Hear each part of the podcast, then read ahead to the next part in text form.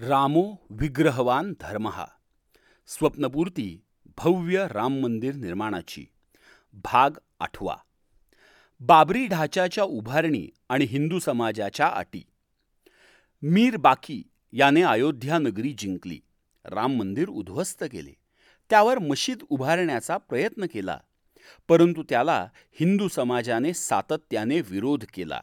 आपल्याला मशीद उभारण्यात येत असलेले अपयश लक्षात घेऊन मीर बाकीने त्यावेळेस विरोध करणाऱ्या हिंदू साधू संन्यासी आणि रहिवाशांच्या काही अटी मान्य केल्या असाव्यात आणि त्यानंतरच मीर बाकी मशिदीसाठी ढाचा पूर्ण करू शकला.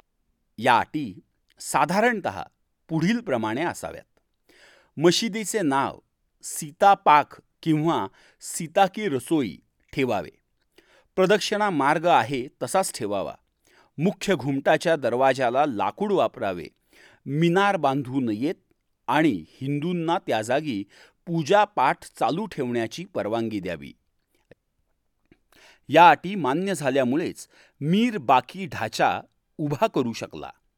सहा डिसेंबर एकोणीसशे ब्याण्णव रोजी ढाचा उद्ध्वस्त करेपर्यंत तेथील वस्तुस्थिती पाहिली असता हिंदू साधू संन्यासी आणि रहिवाशांच्या अटींची मीर बाकीने पूर्तता केल्याचे दिसून येते. त्याने अन्य अटी मान्य करून जरी ढाचा बांधला असला तरीही हिंदूंनी रामजन्मभूमीवरील आपला दावा आणि त्याकरता चालवलेला संघर्ष कधीही सोडला नाही हे लक्षात घ्यावेच लागते. संकलन डॉक्टर सचिन वसंतराव लादे पंढरपूर. निर्मिती विश्वसंवाद केंद्र पुणे. सादर करता देवदत्त भिंगारकर.